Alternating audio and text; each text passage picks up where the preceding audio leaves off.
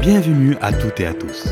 J'ai décidé de lancer mon podcast et pour comprendre les raisons, je vais vous raconter mon histoire. Je suis né au Sénégal. J'ai eu une très belle enfance. Mes parents étaient pauvres, j'ai vu la misère, mais je ne l'ai jamais ressentie. Mes parents ont toujours fait en sorte que mon frère et moi-même, manquions de rien. À 13 ans, j'étais en troisième, ma mère est venue me voir dans ma chambre, je m'en rappelle comme si c'était hier, pour me faire une proposition. Michel, ton frère va aller en France pour faire ses études. Veux-tu y aller avec lui? Par contre, si tu veux y aller, il faut que tu passes en seconde. Je n'ai pas réfléchi longtemps. J'ai décidé de changer de vie. Je suis même passé de dernier de la classe à premier de la classe au dernier trimestre. À 14 ans, je suis arrivé en France sans mes parents et j'ai poursuivi mon lycée. Pour me faire de l'argent de poche, certains matins, avant d'aller à l'école, je faisais du ménage dans des résidences. J'ai eu mon bac et j'ai pris la décision d'arrêter mes études. Je voulais rapidement entrer dans la vie professionnelle pour acquérir des compétences et de l'expérience. Très tôt, j'avais compris que c'était ça le plus important.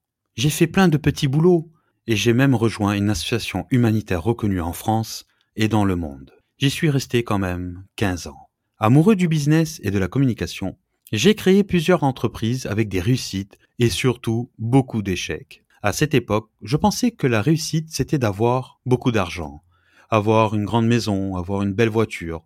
Je pensais que c'était l'argent et le matériel. Je courais après l'argent, mais je ne l'ai jamais rattrapé. Mon plus grand échec professionnel est une faillite, qui m'a amené à faire un burn-out. Par la suite, je suis tombé malade gravement. J'ai eu une lésion au cerveau. J'ai failli perdre l'usage de la parole. D'ailleurs, je suis fier et reconnaissant de pouvoir parler avec vous aujourd'hui à travers ce podcast. À la sortie de l'hôpital, il me fallait trouver un travail rapidement pour subvenir aux besoins de ma famille. Ne pouvant pas conduire à cause de mon traitement et de ma maladie, j'ai trouvé un travail très près de chez moi, dans un restaurant en tant que serveur. Au départ, c'était dur. Je n'y connaissais rien. Et surtout, j'étais en colère. J'étais en colère contre moi parce que j'étais passé de PDG à serveur dans un restaurant. Au final, j'ai pris goût au travail et surtout, j'ai réappris à travailler. J'ai renoué avec moi-même. Je parle avec les autres et enfin, je suis sorti de ma bulle. Toujours amoureux du business et du textile, un an après, j'ai commencé à acheter des vêtements d'occasion à des particuliers pour les revendre aux puces ou au vide-grenier. Six mois après, j'ai décidé de créer ma première friperie. Et par la suite, j'ai repris un commerce familial, un pressing. D'ailleurs, j'y travaille encore aujourd'hui. Un jour, j'étais en train de repasser une chemise tranquillement dans mon pressing. Et je me suis dit, Michel, ça fait quand même longtemps que tu n'as rien fait pour les autres. Et par hasard, je suis tombé sur une notification d'un réseau professionnel LinkedIn. Tiens, sur ce réseau, il y a beaucoup de chercheurs d'emploi, beaucoup de chefs d'entreprise, beaucoup de freelance. En tout cas, il y a beaucoup de personnes qui ont un projet professionnel et si je leur apportais de la motivation et du positif à toutes ces personnes.